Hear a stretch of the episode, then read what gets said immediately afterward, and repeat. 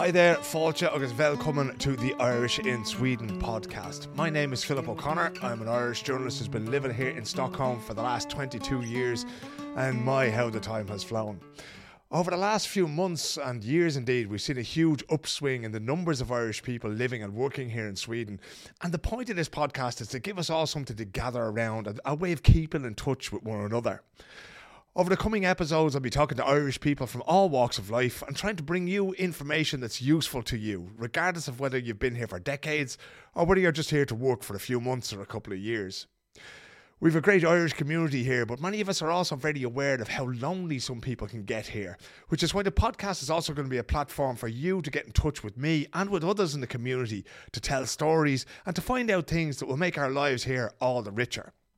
To get in touch with the show, you can email to irishinsweden at gmail.com. You can find us on Instagram at Irish in Sweden Pod. Uh, and there's also going to be a Facebook page, Irish in Sweden Podcast, and it'll be posted up on LinkedIn as well, but that'll probably be under my profile. Now, you will find on Patreon and places like that that it's going to be under the Our Man in Stockholm brand. That's a podcast I've had about media and news for the last several years, and it's just easier to put all those things in there together. So look for the Irish in Sweden podcast or Our Man in Stockholm, and you will find what it is that you are looking for, um, unlike Bono. There's also three ways that you can support the show. Uh, in a little while, I'm going to have a Swish number that you can send a donation to. If you want to become a regular contributor, you can go to patreon.com forward slash Our Man in Stockholm and sign up there. Uh, it's about the price of a cup of coffee every month. Uh, not if you go to Espresso House because they're very expensive, but that will help keep things going here. As a professional journalist, obviously, have to try to make a few quid uh, to uh, motivate the effort that's going to go into making these pods over the next coming months and years. Uh, if you're a business, you can advertise or sponsor one or more specific episodes. And remember, this is a community podcast, so it might be that you have a company that has employees on the ground here and they might benefit from listening regularly. So if you can, throw a few quid into the pot to keep the lights on here in the studio. And again, for details about advertising and sponsorship, you can mail to irishinsweden at gmail.com. And please do email. I want to talk about things and people that interest you. So send me your ideas and your thoughts and your experiences of living here in Sweden. If you want to mention a milestone for your soccer team, or your Gaelic football club, or your drama society, or your granny's birthday, please do get in touch because the more people who want to contribute, the better this is going to be in the long run. Now, this week's episode features an interview with Ireland's current ambassador to Sweden, Austin Gormley, who is based in Ireland House here in Stockholm, and who was tasked with being our country's representative here in Sweden. For some of us, the embassy is simply somewhere to go to renew our passports every 10 years, but there's a whole lot more goes on at Hovslagargatan Fem in the middle of the city. Before we hear from Austin, this episode is brought to you by the irishstore.se. For those of you who don't know, the Irish Store is based in Örebro and it's run by Graham Reynolds and his wonderful wife Malena, who I suspect does most of the work.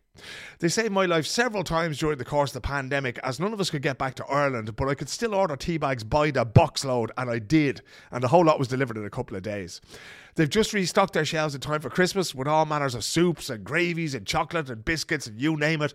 And they're offering a 10% discount to listeners of this podcast. So if you go to the Irish uh, if you go to the irishstore.se, choose their huge range of products and then use the promo code NOLLAIG, N O L L A I G, the Irish word for Christmas, when you get to the checkout.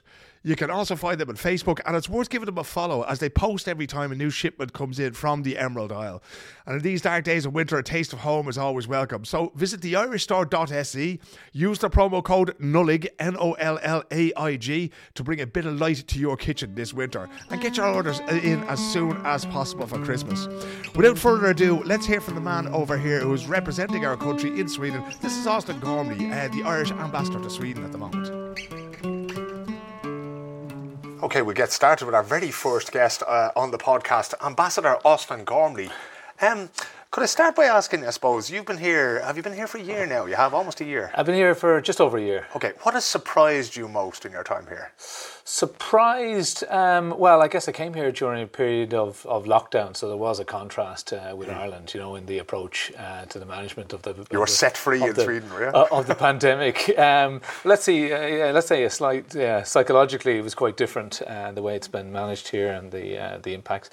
Um, so, so from that point of view, it was certainly different. What surprised me, well, I guess you know, just the sheer beauty of Stockholm. You know, its location uh, in an archipelago with you know the outdoors surrounding lots of options you know in terms of uh, walks parks uh, lots of options uh, also in terms of trips outside Stockholm. You know it's a beautiful place and it's very well organized. Public transport is excellent.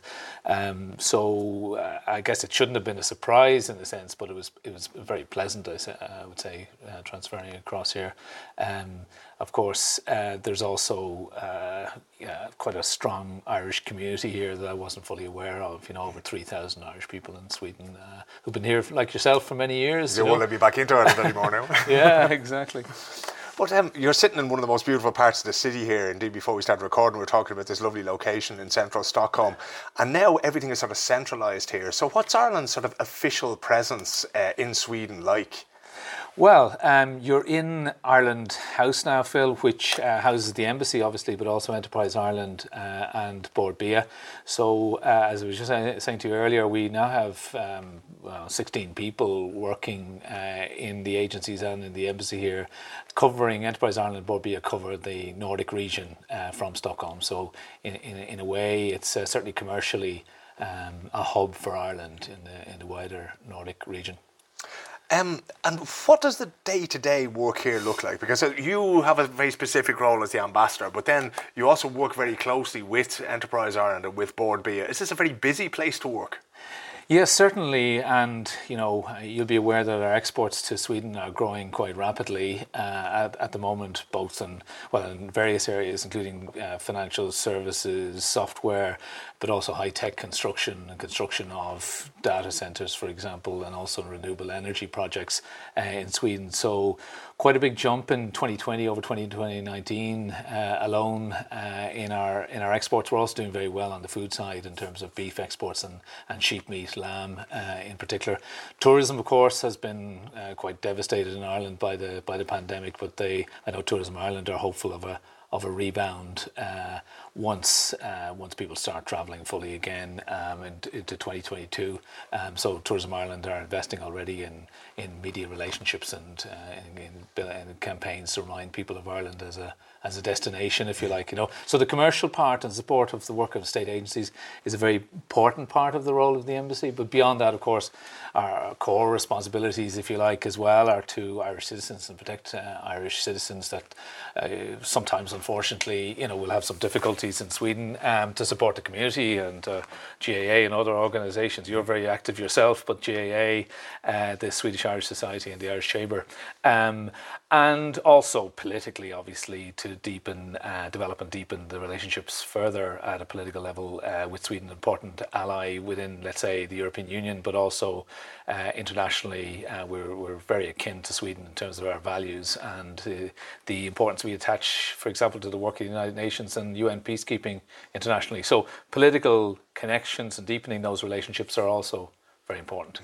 I think Sweden has recently reopened its embassy in Dublin after a very long absence. Is that correct? Sweden has made a decision to reopen. Uh, you're right. Uh, after 10 years, uh, they closed in Dublin 10 years ago. So uh, th- we see that as very much, the government, Irish government sees that as very much a positive affirmation of the importance of the bilateral relationship. Uh, of course, it's important as well uh, that Sweden and other countries understand the dynamics on the ground in Ireland post Brexit. You know, so that may have been a may have been a factor as well as the the commercial relationship, obviously, which is, as I said, uh, very strong. So, look, the reopening of the Swedish embassy in Dublin is very important, uh, and it rebalances, in a sense, the bilateral relationship.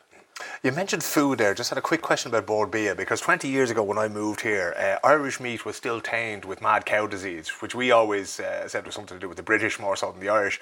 And it was, uh, uh, for instance, minced meat was sold at a low price point, and people here in Sweden thought that that was sort of low quality. Stay away from that. You'll go mad from that. What's the sort of the impression of Irish food now? Because I know great efforts were made to sort of present it not being a cheap thing, as being a premium product. Yeah. Is that how it's perceived now in Sweden? Well, Swedish consumption patterns are changing actually uh, on the on the uh, meat side. They're actually in terms of beef and sheep meat, they're uh, moving up to uh, higher value, uh, let's say, product. And Ireland has a real opportunity there, and we're seeing growth as a result. So they are looking for the better quality cuts And if you look at a supermarket again, you will see increasingly Irish product in, in the supermarkets. Uh, there's also issues of supply from uh, from some Swedish on the Swedish side, and also for some continental producers, which gives us an opportunity in the market we've seen an issue there as well around Brexit because uh, all of a sudden there's a whole heap of things that you couldn't get anymore.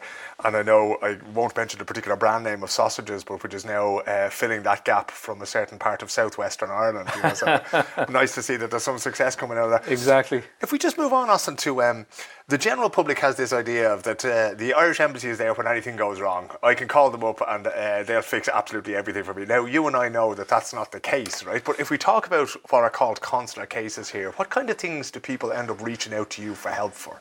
Well, it can be, uh, and you're absolutely right, Phil. There are certain things we can and can't do. Um, it classically lost passports. Um, you know, people will get into um, minor issues also with um, sometimes um, with uh, local infractions of the law, let's say, um, and that can sometimes in Sweden result in detention um, pending trial. So in those cases where people are arrested, and again I'd emphasise it's a small number of cases where people are arrested in Sweden, what the embassy can do, of course, is ensure that the citizens have access to legal advice.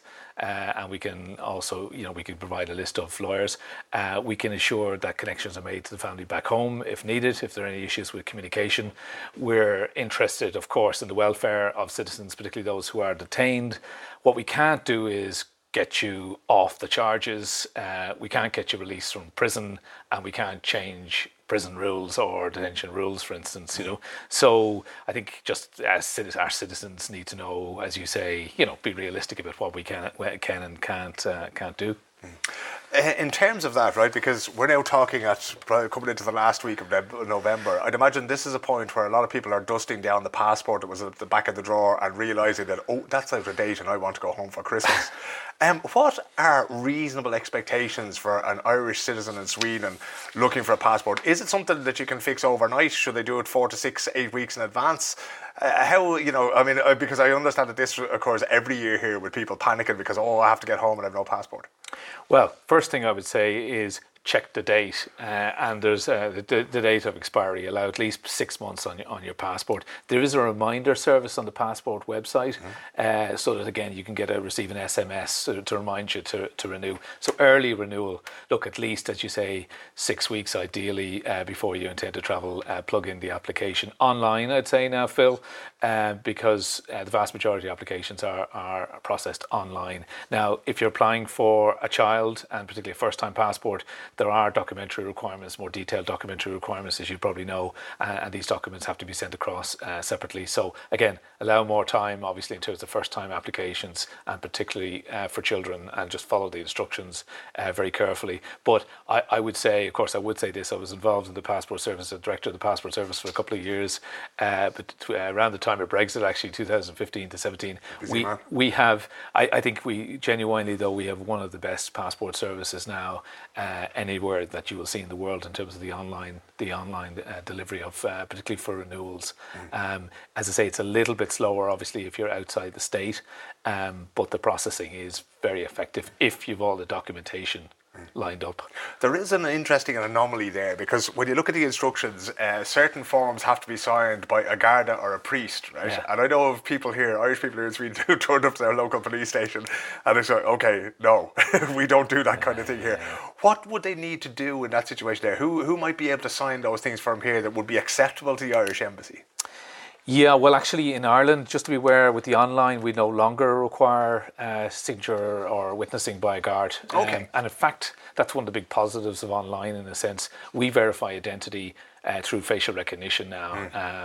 um, when we upload the photo the photograph online. So the fact that we don't require Garda endorsement or witnessing of forms has actually released a lot of Garda time in Ireland. I can imagine. Uh, yeah. Likewise, well here there is a list, all right, of approved witnesses, um, and again, it's particularly important in the case of children. I think there's about 17, 18 uh, categories now of witnesses yeah. uh, that are allowed, and we did expand it previously, uh, acknowledging that there were issues overseas, you know, with police not not mm. signing, etc. So look, the, it's a wide range, Phil, but it, but it goes from dentists, vets, nurses, uh, kindergarten teachers, uh, members of the clergy, medical doctors, etc. So I think it's pretty comprehensive, and mm. most people shouldn't have any difficulty in having the uh, the forms witnessed yeah. at this stage.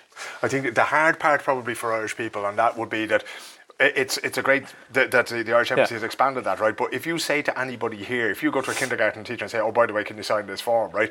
Nobody here wants to take responsibility for that kind of thing. They don't want to sign anything. They don't want to put their name to anything. And it was actually uh, Mark O'Sullivan from Cork was saying to me today that he's still looking to learn the Swedish word for accountability. You know? so there's an awful lot of people who don't want to be involved. But they, those options are there for them then if they don't want to be renewing passports or, or applying for first time for one of their children or that. Yeah. Yeah. No, as I say, for renewals, it's online, yeah. so it shouldn't be an issue. Uh, essentially because you know uh, when we're having passports renewed, we know your identity. You've already established your identity for mm. a renewal, uh, and as I say, we use facial recognition technology then in the background yep. uh, to double check.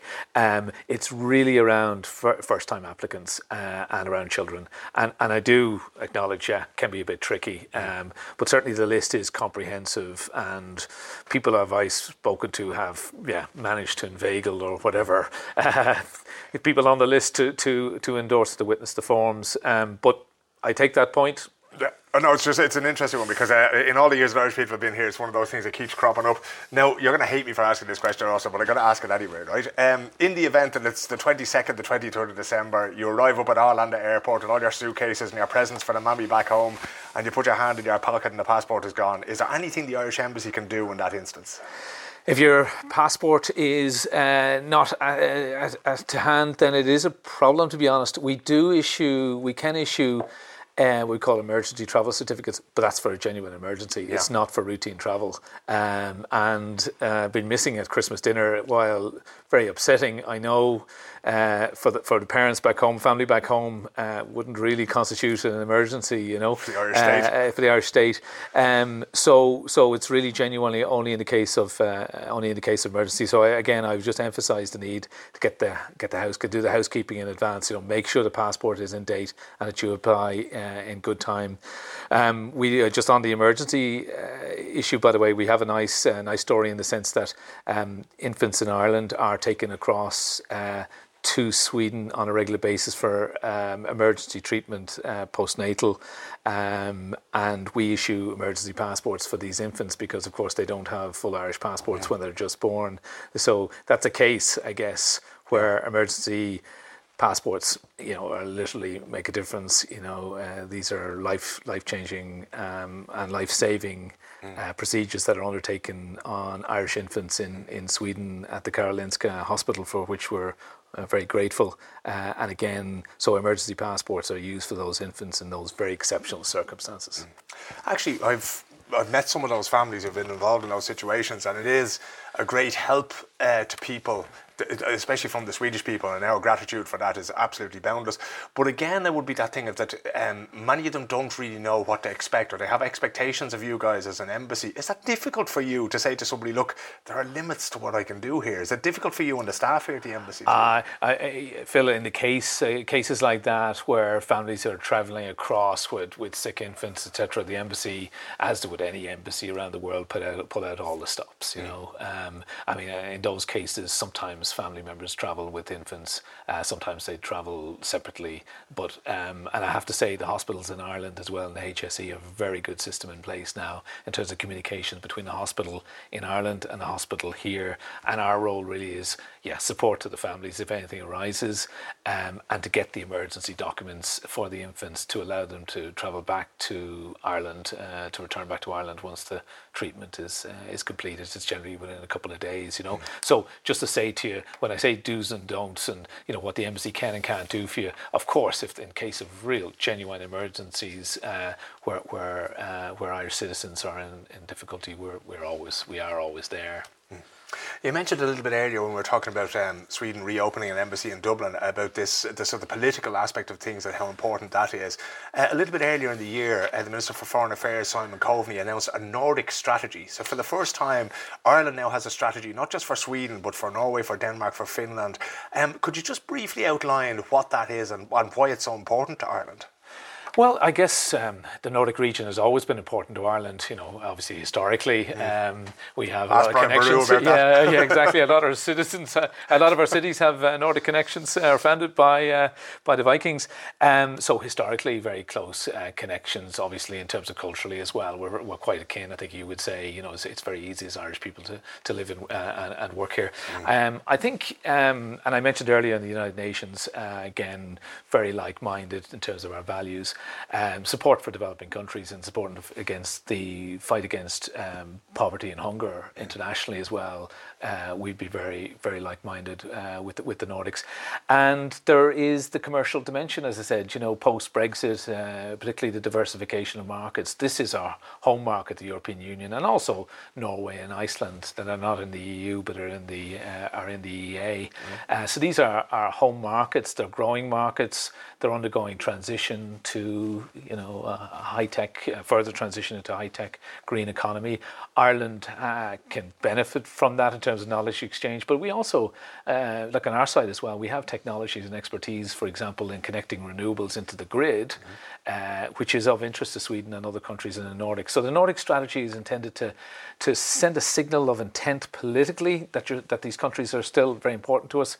They're key allies. Uh, those that are in the U- European Union are key allies uh, uh, of ours within within the union. Very similar perspectives, and as I say, we will be redoubling efforts to deepen our commercial exchanges, uh, trade and investment exchanges, and also the cultural space. Uh, as you know, um, again, we've traditionally had, you know, Irish traditional music. Riverdance is popular here, as I understand. yeah. yeah. Uh, Irish traditional music, Irish literature. Of course, we have a number of Nobel Prize winners for Irish literature. There's an Irish Studies Centre in Uppsala University, uh, which is very important within Scandinavia, um, and people-to-people links. And within the strategy as well, we've signalled, I, and I personally, and, and certainly signalled in the strategy, would like to see more exchanges uh, between, uh, you know, at, at uh, secondary school level, at third level through Erasmus and Erasmus Plus programs uh, between Ireland and, and the Nordics, you know. So, as I say, I think it's a very positive signal of intent from the, from the Irish government side and certainly the governments in the in the region, Nordic region, have welcomed it as such. Uh, you were up in Luleå near the Arctic Circle very recently, right? Now, yeah. until recently, I don't suppose Luleå was a major part of the Irish community, but now in places like there, like Yavla, Gävle, Västerås, Örebro, there's a lot of Irish people who are involved over here in the building of data centres for various, various big multinational companies. Um, we were talking a little bit offline about how you know, sort of the challenges facing people coming in, going to work, and moving out again. But could you just describe what the situation in Luleå is? Because there's a fairly big Irish presence there at the moment, isn't there? There is um, a number of Irish companies are successfully working, uh, as you say, on data center projects, what they call hyperscale uh, data center projects in in uh, in Luleå and near Luleå. Uh, also in wind energy. Again, we have uh, major companies supplying uh, infrastructure to a major wind energy farm uh, in the region just south of Luleå. Um, and we have interest as well in supplying into other significant projects such as green steel uh, that you'll be aware of there. So uh, at any one time, there can be hundreds uh, of Irish citizens, skilled uh, tradesmen, project managers, administrators uh, overseeing significant projects, mainly high tech construction projects in, in northern Sweden. Now, some of them are in for years, others are in for weeks at a time, but there's a constant churn, uh, certainly uh, of Irish people and uh, linked to these this Irish company presence in, in, in, the region. And I think it's very positive that Ireland is contributing, if, in a sense, to the reindustrialization of Sweden, you know, and that move to, to greener energy as well. Um, so that's, it's a very positive story. Um, it's a smallish town, Luleå, as you well know.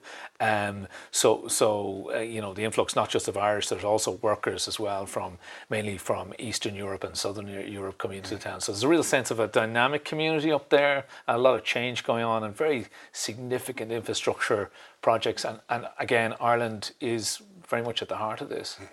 One of the things that I was, uh, we were at a recent football tournament in Gävle, which is about an hour and 40 minutes drive north of Stockholm here. And I was talking to the lads from Luleå from Gävle, and I was asking them to try to leave some sort of a legacy. So even if they leave in 10 years' time, that I would like the Gaelic football clubs that have been set up there, that they would try to involve the locals, the women. What can the legacy of these things be? Do you see people who are working on these building sites now meeting partners, settling down, or do you expect them to be gone in 10 years? Is this uh, like your case, uh, Exactly, the love refugees. Are you advocating it? Uh, well, I, I, I, can recommend it. It's worked out all right for me, you know. um, yeah, no, look, that's a very good point, actually. Um, and I think the Irish companies uh, up there and in Gävle are very keen to emphasise, uh, you know, those links uh, those community links, you know, being good corporate citizens that they're not just here for you know short term, they're here for the longer term. So I think that's an important signal sent by the Irish companies. And as you say, the you know people working for these companies are very active in the in the GAA, and, and congratulations to you and everybody else who's who've been active in setting up these clubs. You know, um, so so they have been building those links. They've also been building the companies. I know are very keen to emphasise that they want to build up the capacity of local suppliers as well as mm. subcontractors. So it's not not just a question again of these multinationals. Like Irish companies compete in a transparent, obviously, way on tenders by these multinational companies. Uh, they, they, they have been successful in winning these tenders, but they also subcontract then. A number of subcontractors are from Ireland, but there are also subcontractors, local subcontractors. And the message certainly to us and uh,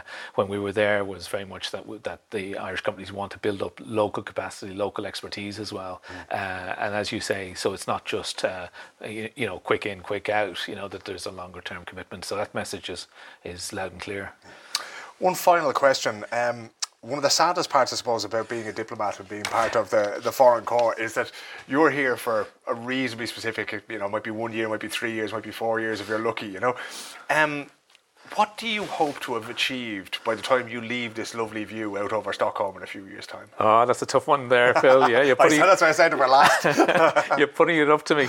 Yeah, well, what we were doing, we were busy drafting the Nordic strategy, I guess, over over the last uh, number of months um, during COVID. So in a way, the strategy does set out our intent, you know, um, in terms of what we're hoping to achieve here uh, and in the wider, wider Nordic region over the next to 2025. And I hope I'll still be here by at least 2024. You know, mm. it might be an argument for me to stay on uh, for the extra year. So, what I hope to achieve look, we want to intensify political connections, uh, political visits. Um, we have Minister, uh, the Minister for European Affairs, Thomas Byrne, in Stockholm next week to meet, meet his counterpart and to meet the European Affairs Committee. So, I think within the European Union, as I say, we need to you know continue to deepen those re- those relationships. It's very important and get other ministers uh, across in, in, in both directions.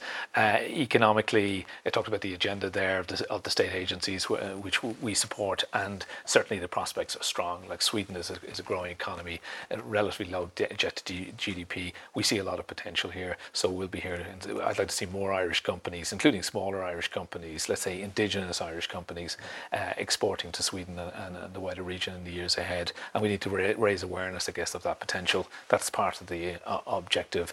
Um, on the people to people side, I mentioned uh, youth exchanges and uh, exchanges between secondary schools, working at the moment with with uh, looking at working with Léargas at the moment and how we can increase the number of younger people coming across to Sweden. What I'd like to see would be, you know, obviously we, we look traditionally, and our younger people tend to look traditionally for employment and for study to the UK and the US and mm. Australia and the English speaking world.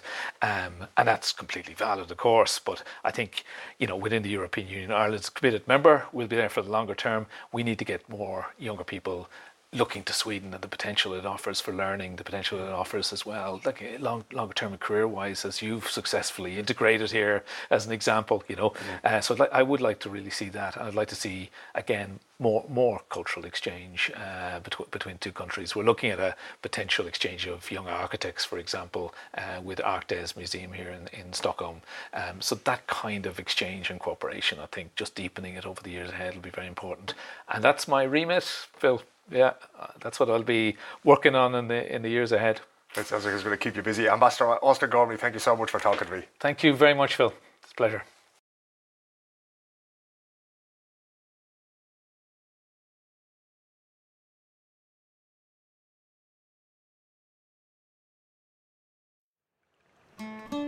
You go, Ireland's ambassador to Sweden, Austin Gormley. We've had about uh, thrown in the ball at, to start one of the football tournaments that we had here, Gaelic football tournament here in Stockholm, and it's. Uh, it's great to see some sense of normality returning. Uh, I know the pandemic has been handled very differently here compared to in other places, but it was great to have Austin out there, and it's great to be in touch and to know who these people are. And over the coming months and weeks and years, hopefully, uh, on this podcast, we'll talk to people from Tourism Ireland and from Bord Bia and from the various different companies around the place, from Spuds and Sail. But again, it all comes down to you, my friends. Uh, so email Irish at gmail.com get involved. This is your podcast. Consider it like local radio. You know, if you want something said, if you want to get something off your chest, you want to get in touch with people, and let's make this a real community based thing. Uh, we're at the beginning of December here, so hopefully we'll have a few year enders. We might round up the year in sport. I've actually spoken to Zach El who played for AIK here, uh, a lad from Swords who joined in the summer. So there's a little interview with him coming up a little bit later on this week, maybe early next week. But like I say, get in touch and let's make this all it can be. For the time being, take care of yourselves.